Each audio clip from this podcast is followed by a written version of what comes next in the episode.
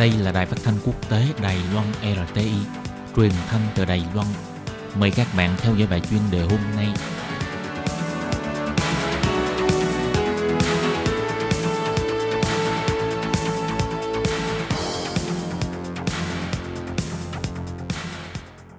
Thúy Anh xin kính chào quý vị và các bạn. Chào mừng các bạn cùng đến với bài chuyên đề ngày hôm nay. Chuyên đề hôm nay có chủ đề là Trung Quốc sẽ tiến hành khai thác khoáng sản biển sâu. Thế giới đáy biển có lẽ sẽ trở thành chiến trường hoàn toàn mới. Và sau đây mời các bạn cùng lắng nghe nội dung chi tiết của bài chuyên đề này.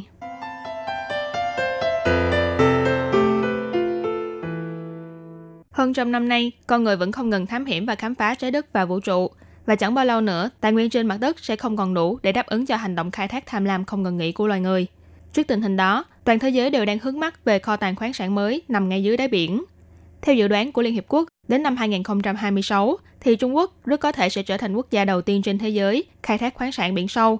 Và trong tương lai, khi các nước đều tranh nhau miếng mồi béo bở này, thì cũng là lúc đáy đại dương trở thành chiến trường mới của thế giới. Ngày 23 tháng 10 năm 2019, thư ký trưởng của Cơ quan Quản lý Đáy biển Quốc tế thuộc Liên Hiệp Quốc, gọi tắt là ISA, ông Michael Lodge đã chỉ ra rằng, sau khi những điều luật quốc tế liên quan đến vấn đề khai thác khoáng sản biển sâu được thông qua vào năm sau, thì rất có thể Trung Quốc sẽ trở thành quốc gia đầu tiên tiến hành việc khai thác tài nguyên dưới đáy biển vào năm 2026. ISA được thành lập bởi 168 quốc gia và đến nay đã ký 30 bản hợp đồng với chính phủ các nước, các tổ chức nghiên cứu và tổ chức thương mại. Trong đó Trung Quốc có số hợp đồng nhiều nhất là 5 bản. Các nước như Mỹ, Nhật, Nga, Bỉ, Pháp và Anh cũng tỏ ra rất hứng thú với việc khai thác nguồn tài nguyên này. Cùng với sự phát triển của công nghệ trên toàn thế giới, nhu cầu khai thác các kim loại như là đồng, niken, cobalt, mangan và các kim loại đất hiếm để chế tạo ra điện thoại smartphone hay các xe điện càng lúc càng tăng cao. Các nhà khoa học cũng phát hiện ra rằng lượng khoáng sản chứa niken, đồng và kim loại đất hiếm ở đáy đại dương dồi dào hơn rất nhiều lượng khoáng sản trên mặt đất. Vì thế khi tài nguyên trên mặt đất trở nên cạn kiệt dần, thì các nước cũng đều đồng loạt hướng mục tiêu sang khai thác dưới biển sâu. Tính đến thời điểm hiện tại, thì các nước vẫn chỉ dừng lại ở việc nghiên cứu thám hiểm, chứ chưa có hành động khai thác thực tế. Trong đó, công cuộc thám hiểm đáy biển của Trung Quốc là có nhiều thành tựu hơn cả. Từ năm 2016, hai tàu ngầm chở người của Trung Quốc là tàu Xảo Long và tàu Thâm Hải Dũng Sĩ đã chính thức khởi động kế hoạch thám hiểm ở độ sâu 10.000 mét dưới mực nước biển, đưa năng lực thám hiểm và trình độ nghiên cứu đại dương của Trung Quốc lên một tầm cao mới. Đến tháng 12 năm 2018, tàu ngầm không người lái mang tên Tiềm Long số 3 thì bắt đầu kế hoạch thám hiểm đáy biển ở Biển Đông.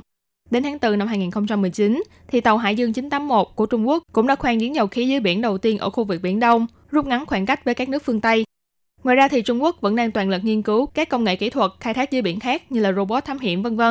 Vì vậy, trong chuyến thăm Trung Quốc của mình, ông Michael Ross đã chỉ ra rằng cơ quan ISA nhận định để cho Trung Quốc dẫn đầu toàn cầu trong việc khai thác khoáng sản biển sâu sẽ giúp cho việc khai thác này dễ dàng và thuận lợi hơn trong tương lai.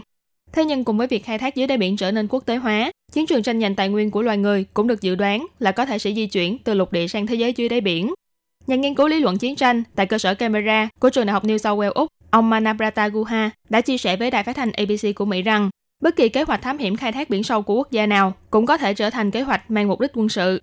Ông Guha cho biết, nếu như một doanh nghiệp khai thác giao những văn kiện nghiên cứu thám hiểm như là ảnh địa hình đáy biển hay biểu đồ nhiệt cho quân đội, thì những tài liệu nghiên cứu vốn được sử dụng với mục đích thương mại này sẽ nhanh chóng được đổi sang dùng cho mục đích quân sự. Ngoài ra, do vấn đề tranh chấp chủ quyền ở Biển Đông vẫn luôn khá quyết liệt, khiến cho mối quan hệ giữa Trung Quốc với Mỹ và các nước Đông Nam Á lân cận đều trở nên khá căng thẳng, nên cũng có chuyên gia nhận định rằng trong tương lai rất có khả năng sự cạnh tranh ở dưới đáy biển sâu trở thành cuộc cạnh tranh về mặt quân sự, và nhất là ngay tại khu vực Biển Đông gây tranh cãi này. Liệu cuộc chạy đua khai thác khoáng sản biển sâu có diễn biến thành cuộc đua quân sự hay không? Đây là vấn đề mà nhiều người quan tâm và e ngại. Nhưng đồng thời, cùng với sự phát triển không ngừng của khoa học kỹ thuật, giới y học và các tổ chức bảo vệ môi trường cũng cảm thấy lo lắng không kém. Họ cho rằng những hành động khai thác này có thể sẽ làm phá hủy hệ sinh thái biển sâu, và một khi môi trường tối đen với áp suất cao ở khu vực biển sâu này bị phá hoại, thì chúng sẽ khó mà phục hồi một cách nhanh chóng. Tháng 7 năm 2019, Tổ chức Bảo vệ Môi trường Greenpeace cũng đã kêu gọi nên lập tức dừng ngay các kế hoạch khai thác này. Thay vào đó, nên nghiên cứu tìm hiểu kỹ lưỡng trước về vấn đề khai thác tài nguyên đáy biển có ảnh hưởng như thế nào đối với hệ sinh thái biển sâu. Thế nhưng cơ quan ISA vẫn từ chối mọi tiếng nói ngăn cản việc khai thác khoáng sản biển sâu này, và vẫn kiên trì với các dự án khai phá tài nguyên vốn có. Trong tương lai, sau khi Trung Quốc tiến hành khai thác thực địa ở biển sâu, thì e rằng cũng là lúc cuộc đua, cuộc chiến để tranh giành nguồn tài nguyên dồi dào này bắt đầu. Các bạn thân mến, vừa rồi là bài chuyên đề ngày hôm nay do Thúy Anh biên tập và thực hiện. Cảm ơn sự chú ý lắng nghe của quý vị và các bạn. Thân ái chào tạm biệt.